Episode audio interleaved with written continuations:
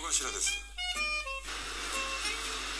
うちの商品を見たいという連絡を受けたのは3時間前のことだった。時間や社会にとらわれず幸福に空腹を満たす途中。つかの間彼は自分勝手になり自由になる。不被时间和社会所束缚，幸福的填饱肚子时，在那短暂的时间里，他可以随心所欲，重获自由，不为他人打扰，无需介怀的大快朵颐。这种孤高的行为，正是所谓现代人被平等赋予的最佳治愈。对于很多吃货来说，刚才这段音乐中的开场白一定很耳熟，甚至已经知道了答案。没错，这就是根据日本超人气漫画改编而成的同名电视剧《孤独的美食家》。这部已经制作播出了整整六季的深夜美食剧，在中国同样也掀起了一波又一波的观剧热潮。每一集故事的开头都会出现这段简单又深刻的文字，这也正是这个剧的核心：美食治愈人生。而今天文林 FM 节目当中请来的这位嘉宾，正是这部漫画的原作者以及本剧原声配乐的核心创作者久住昌之先生。九月底，他和他的亲密搭档，也是他们乐队的成员福村玉先生，一起来到上海参加某生活节。借此良机，我有幸采访到了他们。这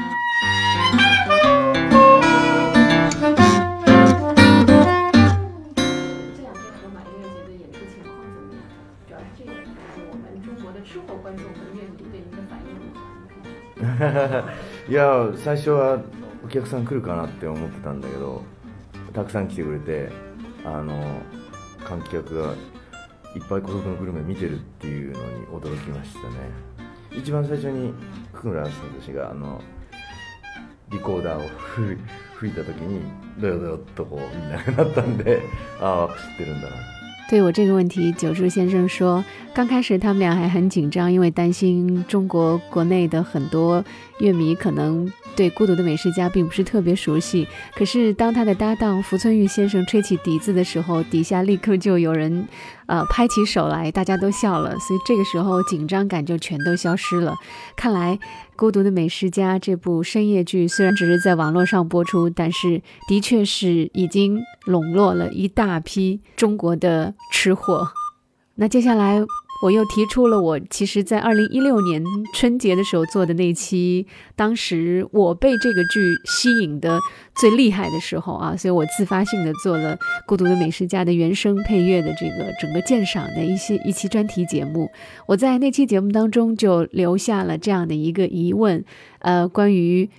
这支乐队叫 Screen Tones 的乐队是不是专门因为《孤独的美食家》这部剧而特别设立的？那接下来的聊天当中，九州先生就回答了这个问题。はい、そうです、そうです、そうです。それで一番最初にあのドラマを始まった時に、そのお金がなかった予算が。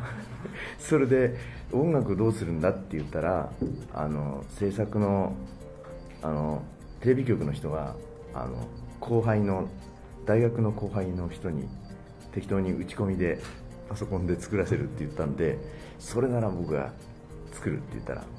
そしたらお金がないって言ったんだけどいやお金がなくてもいいって言って九柱老师的回答让我是觉得在情理之中意料之外哈，情理之中是的确这支乐队 The Screen Tones 就是为这整部剧而成立的这样一支乐队，是以九柱老师为核心的这样一支乐队。那意料之外呢？ 当时纯粹是因为预算不足才会成立这样一支乐队，专门为这个剧来做音乐。呃，当时电视台的人跟九柱老师说：“呃，我们就随便找一些电视台的年轻的晚辈啊，通过电脑来制作一下吧。”但没想到九柱老师说：“那不行，那还不如我自己来做呢，毕竟这是他自己亲自创作的一部作品啊。”所以，那电视台的人说：“那没钱怎么办？”他说：“没钱我也做。”所以才有了后面的这支乐队，然后做了整个五季的呃所有的这个原声配乐。呃，我当时在现场听到小曹同学，就是这位翻译先生啊，跟我翻译过来的时候，我也是终于心里边把一年前的这个疑问啊，这个谜底给解开了。那后来我又问到，我说九柱老师，对于这种为剧集创作音乐的。这种做法啊，跟自己平时自由的创作音乐有什么样的不同？会不会有一种带着镣铐跳舞的感觉？因为我们知道，其实，呃，久住先生不仅是在漫画界，在音乐界也同样是非常活跃的。他年轻的时候也曾经为剧团创作过音乐。我们来听听久住老师怎么说。えっと僕はもともと若い時にあの劇団の音楽とか作ったりしてたんで、あのそこは楽しんでるんだけど。 あの自分のとにかく漫画なんであのあんまりあの苦しまないです。あの人のドラマだったらどんなイメージだろうなって思うんだけど自分の書いた話だからこういう感じが合うんじゃないかなっていうのが。そしてあの僕ら今5人でやってるんだけどそのみんな得意な音楽が違うんで全員のいろんな曲やアプローチができるんでバリエーションが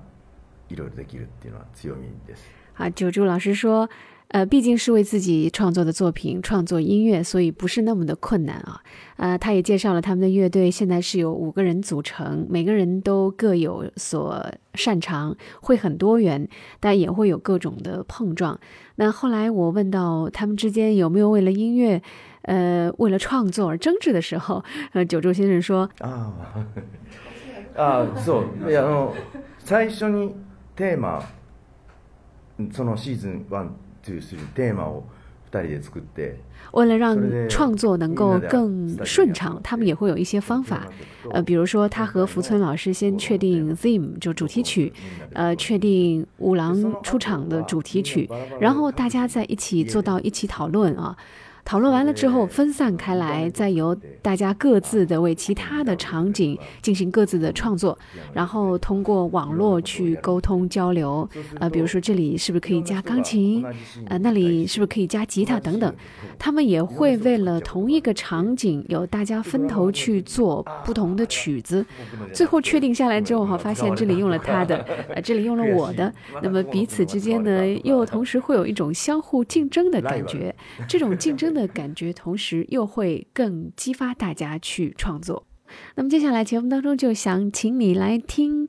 呃，这个曲子一定是我们所有在追剧的过程当中最常见的一个曲子哈。这曲子是非常具有标志性的，就当这段音乐一起的时候，就表示五郎叔要开吃了，叫《孤独的幸存者》，应该是这么翻译的吧？日语叫 “Gorogunoska”。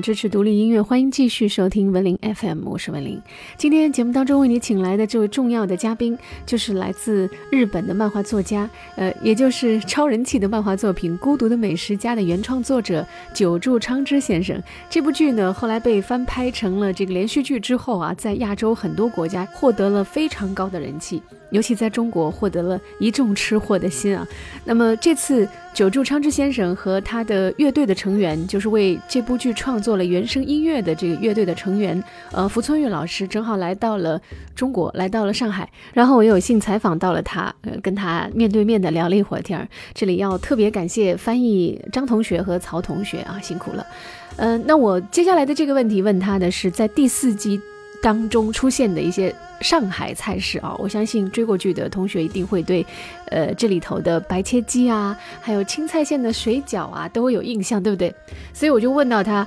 在配合这些画面而出来的，在创作原声音乐的时候会不会遇到问题？结果九柱老师的回答让我一下子就有点懵。我说哦，对对对对对。我居然就没有想到这个问题，因为同为亚洲国家的人，同为东方人，对东方元素的一些诠释和理解，其实是不会有太大偏差的。所以在音乐创作的理念上面，并没有太多的问题，反而是在赶进度上哦，由于时间比较紧，造成了一些困难。然后九柱老师也提到，这次他来上海，因为他这是第二次来上海了，第一次来的时候已经要追溯到三十年前了哈。那这次来到上海，看到了全新的一个上海的面貌，也给了他一些新的灵感。呃，他说，也许会在将来的剧集或者是将来的配乐当中，呃，会有一些新的启迪，也会激发一些新的创作，特别期待。那将来这个剧集有可能会放到中国来拍吗？就不仅是日本的中国餐馆，而是中国的餐馆。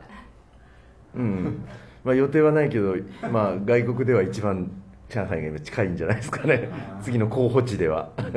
オリンピックの候補地みたいにぜひ一歩リードしてる对于这个问题，九柱老师给了一个特别有趣的比喻啊，他说就像是奥林匹克的候选城市一样，上海现在是候选城市当中暂时排第一位的，所以我们很有可能真的在未来等到这部剧有了新的预定之后啊，我们很有可能就在上海的某家特别好吃的街头。 小餐馆里边看到摄像机，看到松重峰老师正在那儿大快朵颐呀，也说不一定，对不对？有没有比较过，就是有呃松重峰先生表演的这个《孤独的美食家》和台版的《孤独的美食家》有什么不同的？ああ、いっぱいありましたね。いっぱいありました。えー、どこが違うかな。うん、うん、いや、いろいろ違いますね。あの。 台湾版の方が漫画に近い感じが見た目とかそういうのは。で日本版は、うん、あの日本版のドラマの主人公と漫画はかなり違うけど台湾版は顔も似て似てるし 表情も似てて俳優さんがですね。俳優さんが。だけどなんか食べ方が違いますね呃，当我问到很多朋友关心的一个问题，就是日本版的《孤独的美食家》和由中国台湾的赵文轩老师所扮演的《孤独的美食家》，两者之间有什么样的不同的时候，呃，九柱老师说，其实从无论是从感觉还是从形象上来讲，赵老师的那一版跟原版的漫画会更接近，是非常接近的。松重峰老师那一版区别会很大。如果要讲两者之间的区别的话，那就是两者的吃饭的方式不太一样。那我想这个问题可能是会涉及到呃中日两国之间餐饮文化上的一些差别吧。呃，后来我还问到关于这个漫画这个剧作会不会继续出续集的时候，呃，九柱老师是这样回答的。えっと漫画の方は残念ながら今年あの絵を描く谷口二郎さんが亡くなったんで。 続編はないですけどドラマの方はまだあるかもしれないですね。九柱先生说，由于原漫画的作者谷口治郎先生就在今年不久前去世了。对，关于这个消息，我们在今年的二月份就知道了啊，他是在二月十一号那天因病去世的，享年是六十九岁。那关于谷口治郎这位日本著名的漫画家，我今天在节目当中也想特地给大家做一个介绍，他。 其实，呃，还可以被称为是谷口次郎啊，只是翻译的不同而已。他的作品其实风格非常的多元化啊，种类也很多。呃，从他早期的时候呢，他的作品是比较偏向于动作类的，比如说《神之犬》就是他的代表作，而到后期之后就会偏向于文学性多一点，比如代表作《少爷的时代》，作品里会透着非常浓厚的文学气息。你看他的作品，有时候会像是在读一部小说一样，清新淡雅又引人思考。估计这个跟他偏欧美的画风以及成年人的思考方式有关系吧。那么，自从他创作了《孤独的美食家》之后，就更是收获了一批漫画迷，都是拥趸。所以，在今年年初的时候得到这个消息，很多粉丝都痛心疾首啊。他们说，漫画界又有一颗巨星陨落了，我们也非常的遗憾。但是，关于《孤独的美食家》的剧集，刚刚九柱老师也说了，电视剧会继续的拍下去。这个消息对于漫画迷来说，尤其是剧迷来说，应该算是个好消息了啊。那接下来，九柱老师跟我们谈到了宋仲峰老师所饰演的这版《孤独的美食家》拍摄当中的一些趣事，尤其是他们的拍摄手法，让我们听来真是特别佩服宋仲峰老师的敬业精神。我们具体来听听看，我们直接来听曹同学为我们做翻译。あの松重豊さんが今主演をやってるんだけど、彼が本当に食べてるんで、彼が食べれなくなったら年取ってこんなに食べれないってなったら終わるって言ってます啊，就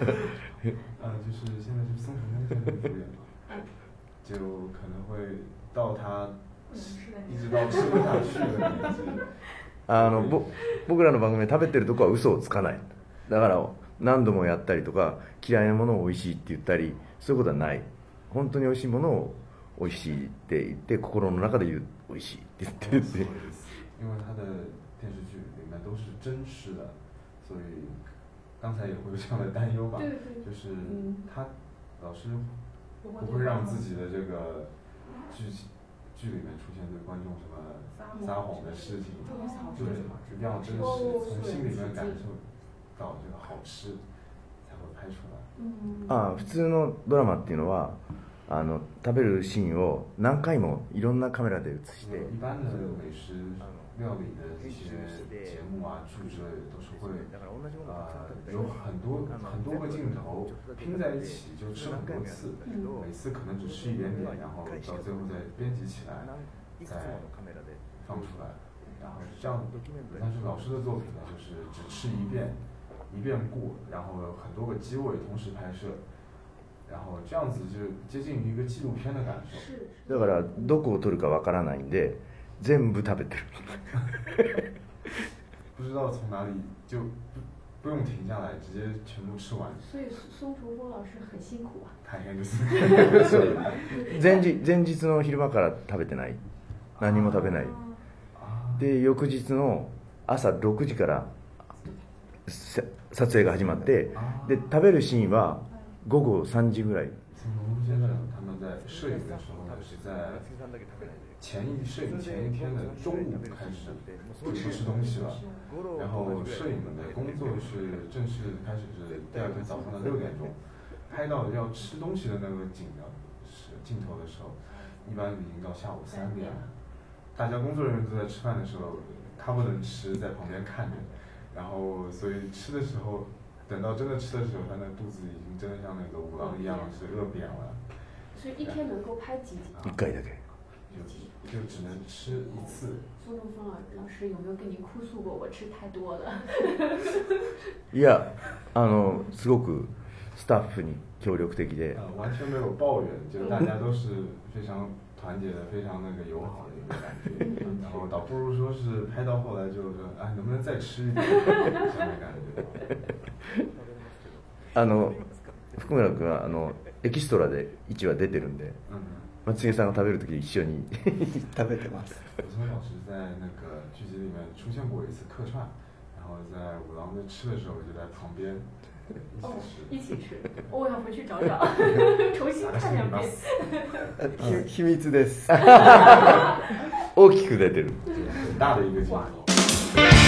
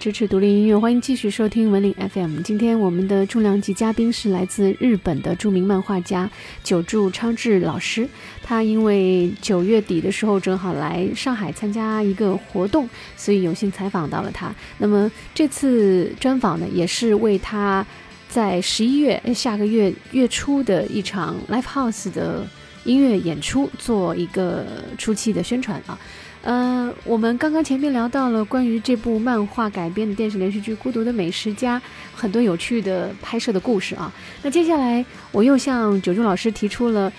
在所有出现的这每一季每一集当中的这些店铺是怎么来的？老师跟我说，因为有漫画，所以肯定是忠于漫画的，是先去。找这些漫画里的店，摄制组的老师们都会靠双脚，而不是在网络上去搜索，而是在熟读了 N 多遍这个漫画之后呢，用双脚去实地勘察这些店，然后跟他们谈，最后再定下来。他讲到了一个细节，就是每一季都会有十二集嘛，十二集。相当于会需要走访五十家店才能定下来，因为通常他们还会遇到被拒绝的情况，所以他们会尽量去避免一些人气特别旺的或者特别有名的店去拍摄啊。九叔老师还讲到了很多细节，让我们觉得整个过程当中摄制组的艰辛呐。比如说，在第五季第四集的时候，拍到的是我们中国台湾的一家餐馆啊，呃，里边就是有葱油饼的那一集嘛。为了拍那家店，他们大概找了三天，最后才完成。呃，所以整个过程当中，其实找店是一个占比比较重的、费的精力比较多的一个环节。最后，我还替很多网友问了一个问题，就是他们在戏里边所吃的这些食物啊、套餐啊什么的，是付钱的吗？真的是付钱的，不是白吃白喝的。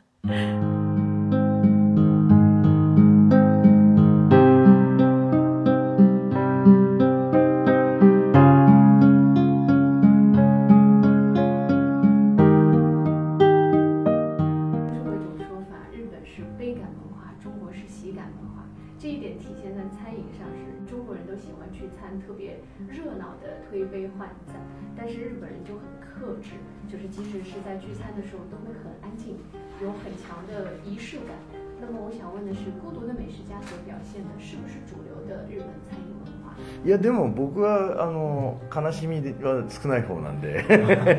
在回答这个问题时，九柱老师说，他个人其实并不是一个会感到悲伤的人，相反，他是一个乐观的、很快乐的人。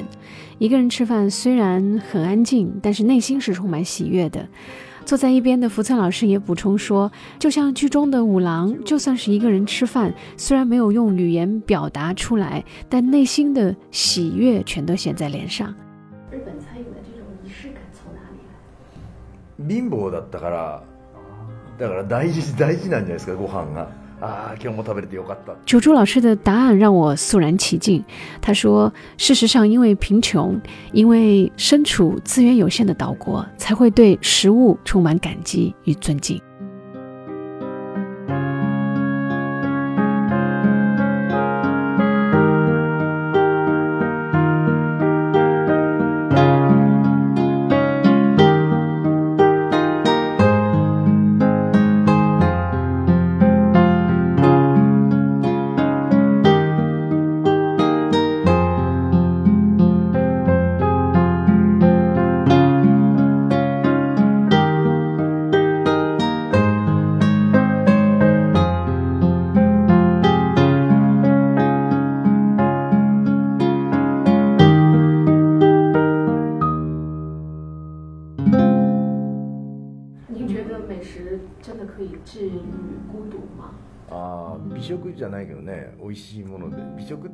在九柱老师眼中，美食确实有治愈力。他说，不一定要多么美味或昂贵的食物，哪怕是很平常的食物，在你饿的时候，就算是一个包子，都能带给你幸福感。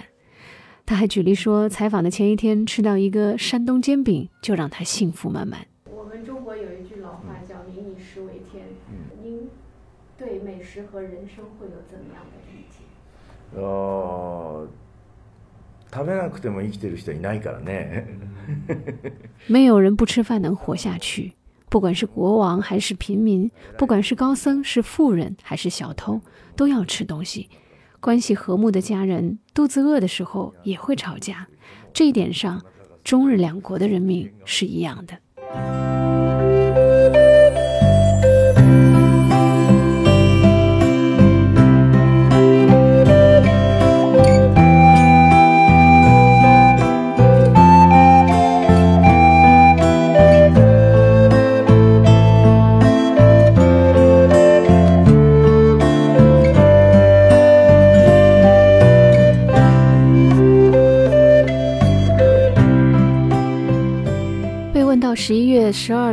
上海即将到来的演出，九柱老师说，他很喜欢布鲁斯，不管是谁，不管是什么身份，不管是什么国籍，每个人都会有布鲁斯的时候，忧郁的时候。他说，我们一定会在音乐上获得共鸣。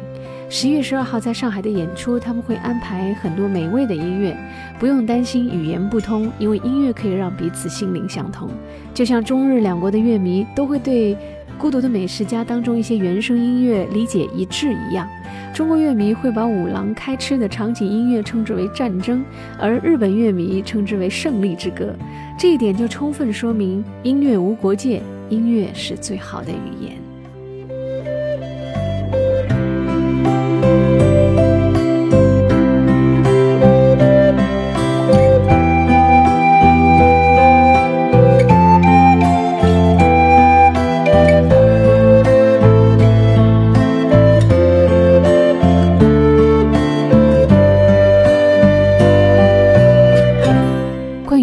的美食家，这是一本风靡日本二十年、影响世界各地孤独的美食爱好者的美食漫画。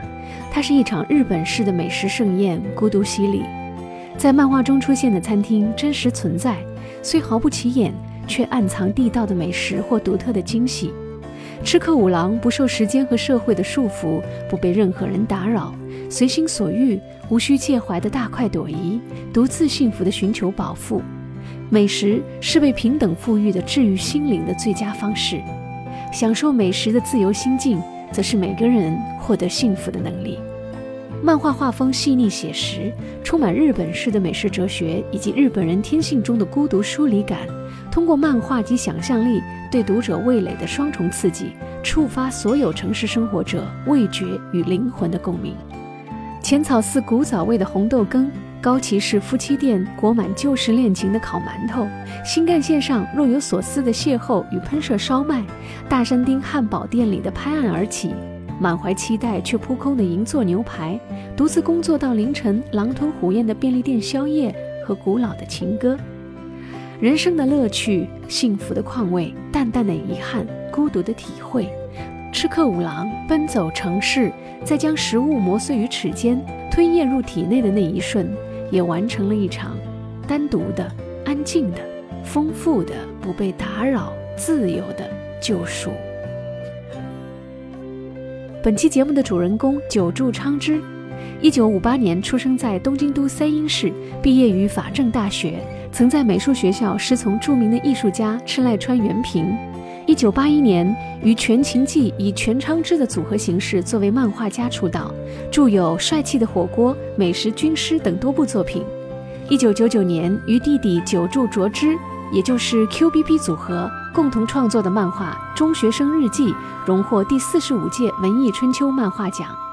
他的畅销作品除了《孤独的美食家》之外，还有《美味快餐》，散文作品有《野武士的美食家》《孤独的中华荞麦面江口》等。其中被翻拍成人气电视剧的漫画《孤独的美食家》在日本累计印刷二十一次，还被译作中文、意大利语、法语、韩语、葡萄牙语、英语等近十种语言，畅销全球。除了漫画业，久住昌之在设计和音乐界也广泛活跃。为了制作电视剧版《孤独的美食家》原声音乐，他还专门创立了五人乐团，取名为 The Screen Tones。他们的音乐风格多元，从作曲、编曲、演奏到混音，包揽了《孤独的美食家》全五季的音乐。这些原声音乐后来也被日本的其他电视台、电台、企业官网等被作为背景音乐使用，乐团的人气进一步得到提升。十一月十二号，久住昌之先生将带领他的乐团 The Screen Tones 到上海，带来一场绝对不孤独的美食之旅。